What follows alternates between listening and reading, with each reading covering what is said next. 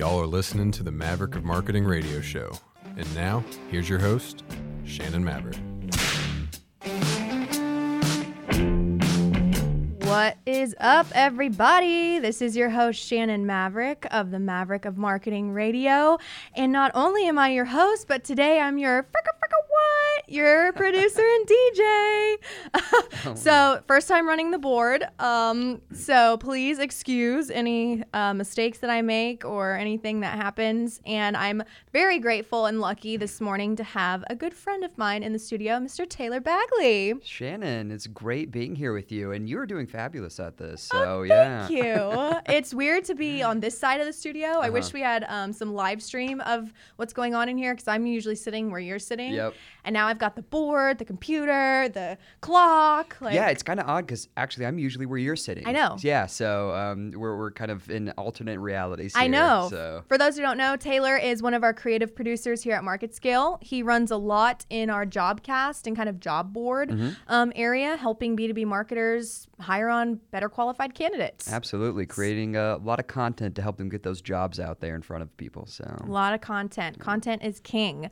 Um, so today we have a really fun show, um, kind of going off of job boards mm-hmm. and content for websites. Something mm-hmm. that we haven't talked about on Maverick of Marketing is actually just that topic: yep. um, websites and how. Unfortunately, B2B websites have a track record of being rather dull okay, you took the words out of my mouth. Uh, I was gonna say um, unfunctional. Okay, there you but go. But dull is a better way of putting it. Uh-huh.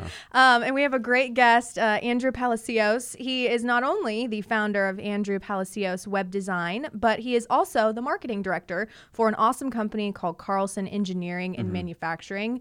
So he kind of has two different uh, areas in B two B that he works in: the kind of technical product mm-hmm. side, and then also helping marketers enhance their websites to be not only the ultimate sales tool, but right. the ultimate lead gen machine. Right. So he's going to be talking with us about some tips and tricks on how to kind of optimize your website and how he's just kind of seen the functionality of a B2B website change mm-hmm. from maybe back in the 90s when it was kind of a internet brochure, if exactly. you will, to yep. now it's actually a customer experience mm-hmm. to get to know a company. Yeah. So we'll be hearing from him a little bit later, but in the meantime, a couple of interesting things happened over the weekend. Mm-hmm. One of which being um, Apple. always yep. under scrutiny yep. and uh, facial recognition always in question on the consumer side, whether or not people are comfortable with it. Right. I recently got a new iPhone. I now have the Face ID. I think you did too. Yeah, yeah. Ago. I think you and I both just upgraded recently. Stepping so, on up. Yeah. Stepping on up. Yep. so, um, yeah, there's a company called Clearview AI, and they've recently been suspended from Apple's developer uh-huh. program.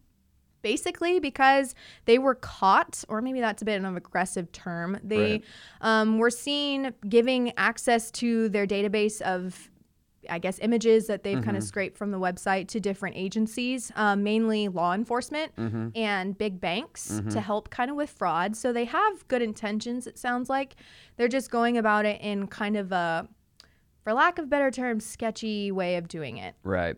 Well, the big issue here is is that it was on the Apple Developers Program, where yeah. that's essentially kind of a, uh, a, a workshop incubator for developers to get access to applications, to get access to certain data, to um, help improve them, to help build upon them, to help uh, you know integrate functionality into some of the things that uh, maybe they might be building. Mm-hmm. But it's not meant for use in the public. It's not meant for you know widespread uh, implementation, and it's certainly not meant to you know influence our justice system and influence you know our, our legal system and, and some of the uh, the privacy concerns that even come along with uh, um, private businesses using some of these. Um, which plenty were implicated, including uh, Macy's, Walmart, the NBA. Yeah. Um, so uh, alongside of agencies like ICE and the FBI. So um, you know we have a, a really wide span of span, I guess, of really. Um, maybe something that could be pretty serious and, and, how that data can be used, and also maybe at best uh, just kind of a breach of privacy. So um, the the big issue too is that we don't get to opt in to having that. You mm-hmm. know, those those things are also uh, have, have been built off of pictures and photos and things that can be found on people online, and there are billions of them that have created profiles on a lot of individuals. So um, a lot of times, this is kind of technology we all speculate is happening, and and we kind of really got to look it in the face, and um, and when it's not being used appropriately, I, I, I think you know. I, Apple made a good choice there. So Yeah, basically they gave uh, the company 14 days Mm-hmm. to respond to kind of the issues that they had with some of these allegations that have arisen. And I think it wouldn't have been such a big deal if earlier last week um, there hadn't been a big leak and hackers basically obtained its Clearview AI's entire list Mm-hmm. of client information. So that's not good. right, yeah, Um, and like you're saying, you don't get to really choose how these companies use your information. You just kind of it's now the norm to just say, sure, take my take my face. Why Yeah. not?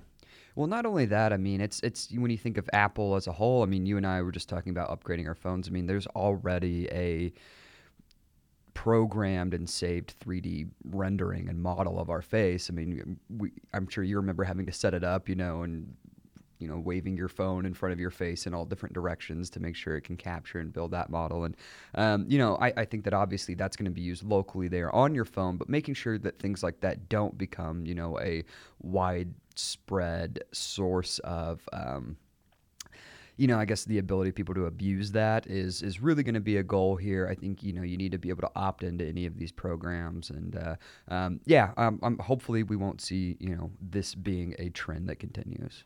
I agree. I agree.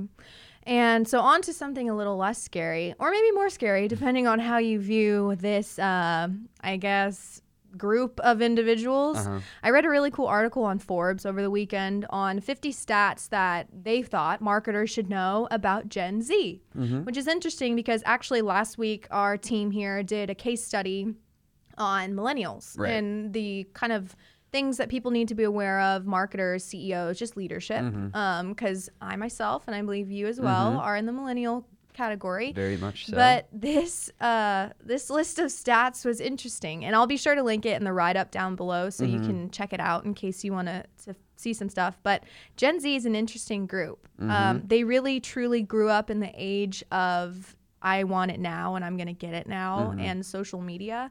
So a few stats that I found personally interesting uh, one of which being we kind of chatted about a little bit earlier that um, they actually have a four se- what is it? Eight second attention span which happens to be four seconds less than our group in millennials.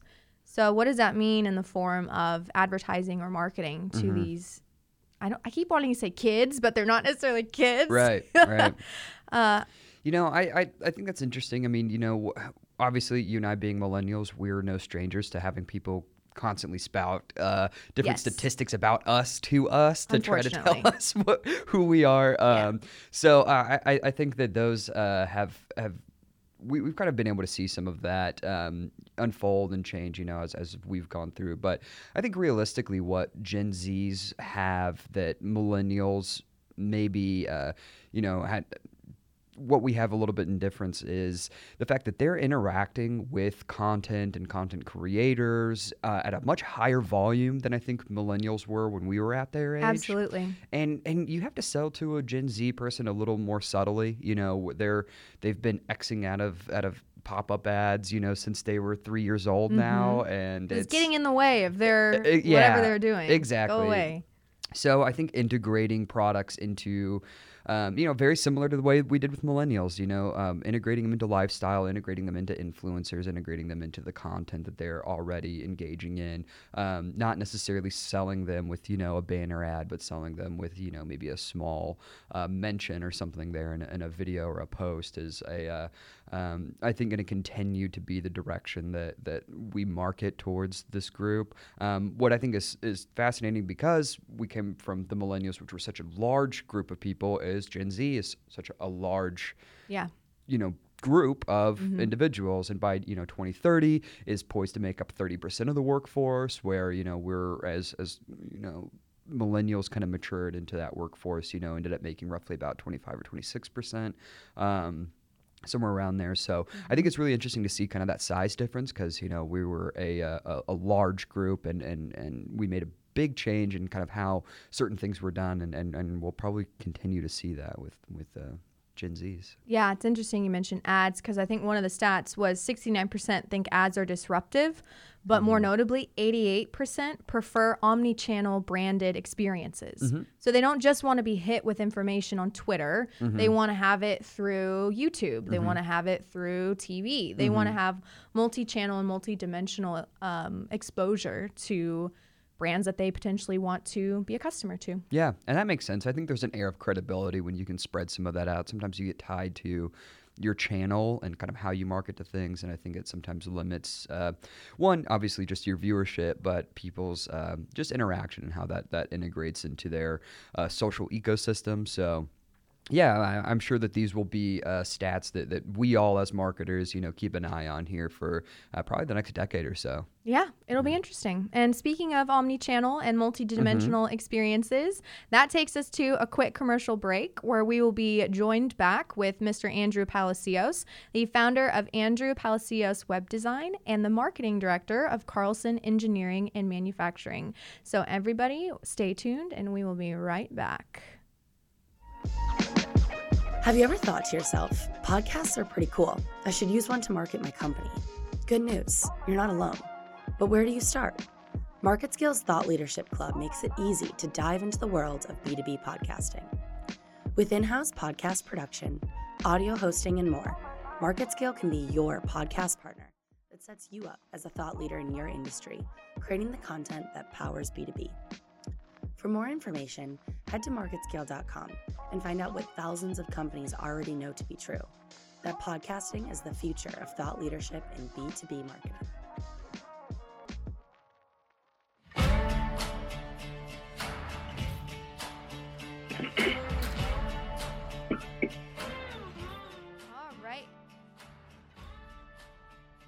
right, everybody, welcome back to the Maverick of Marketing Radio. I am your host, Shannon Maverick, and I am very excited to have joined with me Andrew Palacios. As previously mentioned, he's not only the founder of Andrew Palacios Web Design, but he's also the marketing director of Carlson Engineering.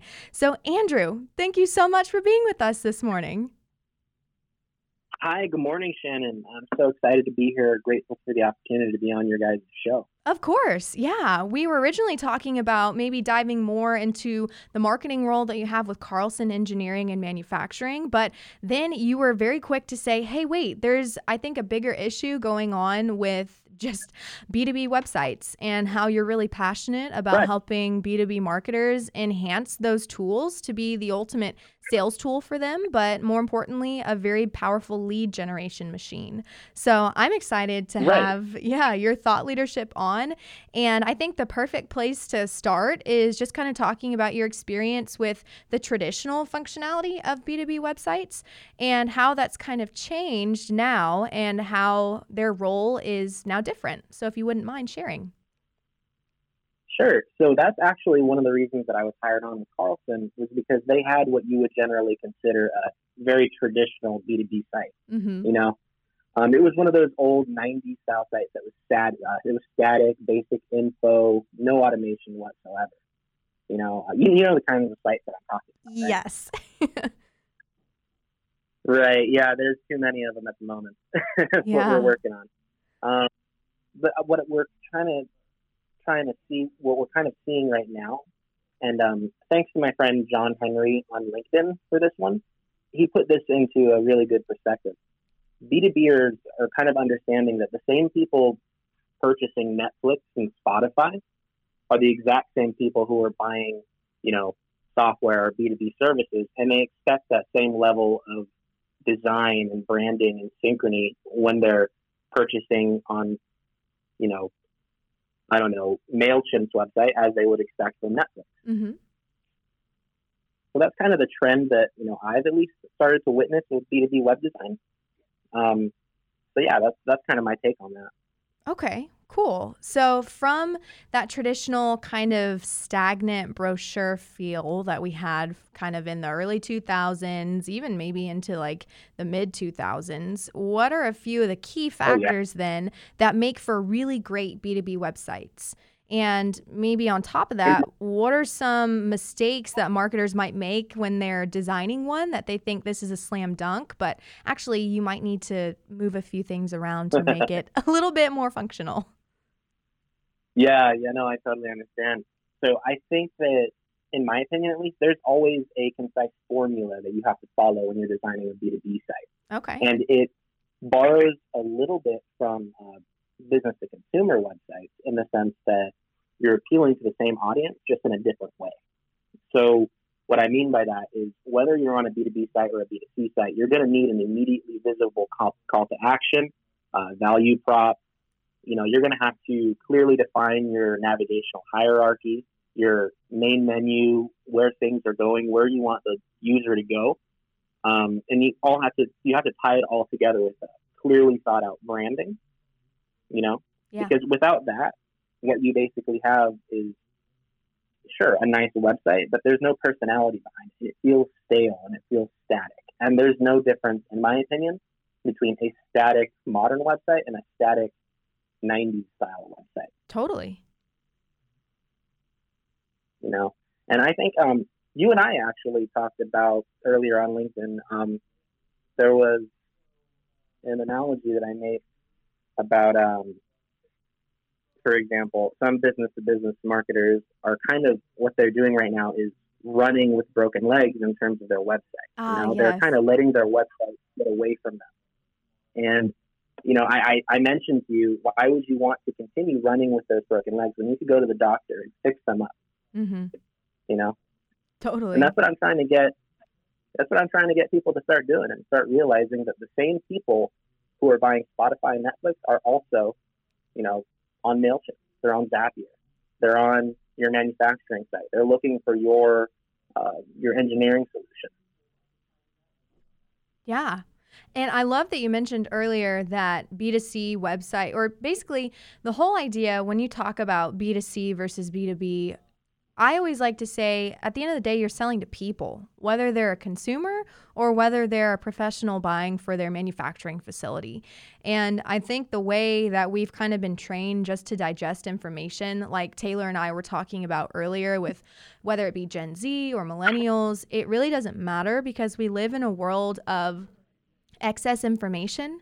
And the companies and the brands that win consumers are the ones that simplify, make things easy, um, find that need. And I think a website really suits to that. You need to have that personality, like you're talking about the branding behind not just the homepage or the landing page, but each page of the site carries that over. And then I imagine having Mhm. some kind of easy communication tool for when you get there. It's not like you're walking into an empty retail store and there's no one there to greet you. You you need to have something there to make it accessible. Right. Clearly the website visitor is there for a reason. You don't just go to a website for Exactly. nothing. So, do you find that having kind of enhanced communication also really helps that situation? You know, I've found that um, things like live chats are really helpful. Um, help centers using uh, softwares like Zendesk for your customer service. Um, but the one thing that I've found that kind of really ties everything together and makes a B2B website complete is uh, automation. You know, between your website, your CRM, your email marketing, whatever third-party softwares uh, or or, S- or SaaS softwares that you might be using what you need is a uh, clear link or a sync between your website and those softwares. You know, so it, it makes that le- that level of communication just easier for your sales reps and for the customer. Yeah. I love that because there's so much that goes into kind of the business side of, okay, we're making this website more functional for us. And then versus we're making this site more functional for the hopeful customer, client, whoever it might be, visitor. And I like that you mentioned tying everything in for the back site for the actual business because there's so many tools that businesses are running now. Like you said, whether it be CRM, whether it be email blast, whether it be social media campaign, whether it be some kind of lead tracking tool. So, in order to compile all that information accurately and efficiently, having automation is probably key. Do you help your customers with Yeah. that on the automation side? Is that something that you consult on, or is it more on the design and kind of Oh, yeah. functionality? Absolutely. You know, I help, I consult with my customers using softwares like uh, uh, Marketo and Zapier and Autopilot. Mhm. You know, it's just different different types of uh, marketing automation that, when used effectively on B two B sites, can be super duper effective Yeah. at not only increasing the quantity of your leads, but increasing the quality of your leads because you're now effectively what you're doing is you're providing your users with less time having to call in to your uh, customer service or your sales reps with questions that you know they'll that'll just be wasting their time. And they're vetting themselves. They're just checking the information on your website to see if that matches and aligns with what their needs are. And when you have that level of automation it just makes it it makes it that much easier for them to get in, into contact with you Yeah. and for you to get in contact with them Yeah, I couldn't agree more. And you kind of mentioned leads and um, just overall enhancing the sales pipeline and sales funnel. But in your opinion, why should websites be such a vital tool, if not the most vital tool, for marketers specifically? oh god um i think you put it best over linkedin Yeah. Uh, you mentioned, you know, why wouldn't you want to make your most important channel that you own your best asset? And I love that. I'm starting to borrow that for my clients. That'll Um, be 10% you know, commission, Andrew? No, I'm kidding. Absolutely. No, I mean, there's obviously there's ads that can be run. There's directories that you can pay for listings in. You know, there's trade shows, there's social media. But if you can master your organic inbound lead generation campaign and strategy, you know, and you execute it on your website without any question of, you know, how how effective of a strategy it is, it's one of the most strong and reliable sources of new business that you can kind of generate. Mhm. So I always I tell my clients that exactly what you said. I've never worded it the way that you said, but it really is the channel that they own, and it should be their top of the funnel, best performing asset. So they need to be optimizing their website for those inbound leads. Mm-hmm. Yeah. We really talk But- about That's my opinion.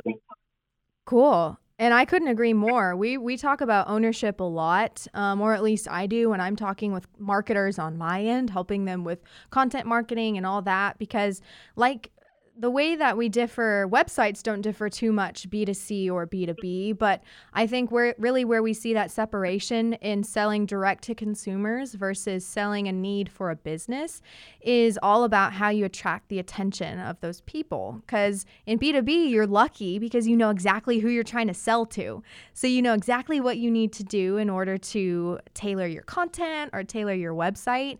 And unfortunately, in B2C, you're just kind of casting a wide net and you might have a profile of who you think your, your customers are or your product fits best with. But B2B is great because you truly know who you're who you're trying to sell to. And so you want to really organically own the channels that you don't have to pay for. So whether it be your social media, um, whether it be your sales team as they're reaching out to people, but I think like we've been talking about, websites are the true I mean, it's almost your your trophy for your business. And if a client doesn't have a good experience with that kind of first I guess introduction to your business, then you're kind of losing the opportunity to make them a client. So, um, how do you see then? We kind of talked about ownership. I imagine part of your consulting goes into how they bring people back to the website. Would I be wrong in saying that? Um, usually, like, uh, can you how, how do you how would you define that a little bit? A little bit? So, yeah, so you work with So, your Are you clients. talking about retention rate? Yeah, so you work with your clients on making their website really optimized, really functional, having a lot of great automation behind it so that when people come back to the site, they have a great experience. But Oh. do you work with them about, okay, so now our website's great. Now, how do we bring Mhm. people back? Right. So in B2B, generally what will happen is obviously sales cycles are longer. You Mhm. know, I mean, you're buying these products that if, if it was a B2C product, it might be $12 or $20. But when it's B2B, these products are five, ten, fifteen, fifty thousand dollars Yeah. some some of the time. So obviously the sales cycle is going to be a lot longer than it would be if it were B2C. So optimizing for retention rates and uh, kind of, I think the most important part of that is uh, having a follow up plan set Mm. up. Yes. And I talk about that a little bit in the uh, book that I, the ebook that I wrote. Which we uh, will is link down one of the below for those who want to read it. It'll be in the write up. Please check it out. Awesome, thank you. I think one of the things that I talk about is not following up. You know, and having a a concrete lead nurturing campaign is one of the most important things that you know you can do not only as a CMO but as any salesperson. You know, and I Mhm. think tying in marketing and sales is one thing that a lot of B2B businesses kind of are afraid of doing. But it's really important because otherwise you're not going to get, you know, these these insights from your marketing department like, hey, we need to be following up with these people. Why aren't why isn't our sales team doing that? You know, so I think that for B2B at least, the biggest thing in my opinion would be follow-ups and nurturing campaigns. You know, email marketing, scheduling phone calls, uh, meetings, uh, things like that. oh and that gosh. just keeps them coming back to that long sales strategy or that long sales cycle. I could not agree more. And I'm so glad you talked about that. And I feel like we could go down a huge rabbit hole about just what you were talking about the the unfortunate gap that happens with sales and marketing. But that's a whole nother episode. So we'll have to schedule you to come back on and talk about that. But yeah, I think follow up from visitors coming to the website is huge. And I couldn't agree more that that's an area where a lot of the times it gets overlooked and I'm sure could truly enhance um, like we've been talking about that lead gen, that sales pipeline development. So glad you touched on Mhm. that. And it sounds like you've had quite a bit of experience in this field, working whether specifically with CMOs and marketing directors and VPs, or working kind of on the engineering side with Carlson. But has there been somebody in your Mhm. marketing career that's really impacted you, or someone that you'd like to personally name a maverick of marketing? Right. So, you know, with my experience, I mean, there's obviously so many people that I can name, but the one person that sticks out to me the most would have to be um, my former manager for a advertising company I used to work at, out of in Southern California. Mm-hmm. Um, his name is Michael Del Bucchia. He was kind of like an industry veteran from the promo product uh, world, 20 some years of experience. He kind of took me under his, his like wing. Um, and he taught me a lot about not only promo product marketing, but B2B marketing in general. And this was all maybe five or six years ago, a little bit. Um, and he, you know, he didn't really have to because he was just my manager and he could have easily just said, you know, hey, you know, this isn't, you're using B2C te- techniques. You, we need to be using B2B. He showed me, you know, he kind of held my hand through the difference because I had come from a predominantly B2C environment before that. So making that transition for me was kind of like, you know, learning how to swim for the first time. Yeah. And, uh, yeah, you know, and so what I did was I, I tried to apply a lot of B2C principles in design, uh, marketing and strategy and execution to B2B. You know, for example, going kind of back to what we talked about about retention rates, uh, retargeting is something that's kind of reserved for the most part for B2C marketing. Mhm. But I try to implement retargeting ads uh, in all my B2B client websites that I do because, you know, it, it's kind of staying in your client, in your uh, ideal audience's peripheral. Mhm. And uh, I actually got that idea from Michael Del Bucchia. So that's definitely who I want to name my uh, my preferred maverick of marketing. He's in the club. That's awesome. Yeah. I, I always love hearing about people's mentors that they've worked with because it seems like more often than not, it's somebody that, like you said, it was someone who really showed you the ropes, who not just kind of told you what to do, but really did it in practice and helped you along the way. And I think that's what makes for such a great generation of new marketers is having the the ones who have previously dominated um, before and really showing people the ropes and not being afraid of Mm. adapting new technologies as things kind of change because that's just the world we live in. It's constantly evolving. Exactly. people are constantly changing. So having someone that really showed you the ropes and did something that was a little bit outside the norm with that retargeting that's pretty cool. So thanks for sharing that and Andrew, thanks so much for being with us here today. I've learned a lot about uh, websites and kind of the the gaps that people are seeing and and making them truly the best tool that they can own. And I've really appreciated your your thought leadership on this topic. Yeah, no, I'm again just super grateful to have been on the show. Thanks for you know having me, guys. Of course, yeah. And as I mentioned earlier, we're talking with Andrew Palacios, the founder of Andrew Palacios Web Design, also the marketing director of Carlson Engineering. So, Andrew, thank you so much for being with us here today. And be sure to check out his ebook that is linked down below. Thank you. All right. We'll be talking with you soon, Andrew. Sure. Bye.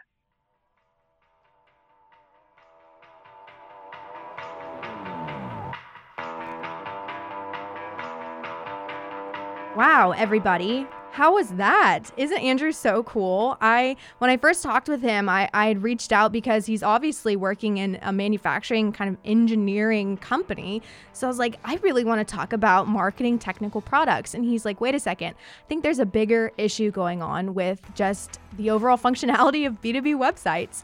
And I think we're seeing more companies kind of catch on to that idea, but he really has some great insights on just simple ways to really enhance the experience that you're hoping to give your potential clients who come back. So be sure to check out his ebook that is linked down below and um, yeah, learn a little bit more for yourself. So can't thank him enough. And guys, I hope I did an okay job. First time being host, being producer. We got DJ Shandog behind on the ones and twos. Am I aging myself? I don't know. but uh, thanks so much for being with us here today. Lots of cool things happening in B2B. And um, be sure to check out those news links in the write up below. And as always, guys, this is your host, Shannon Maverick of the Maverick of Marketing Radio. Remember, Mavericks, we just don't run with the herd.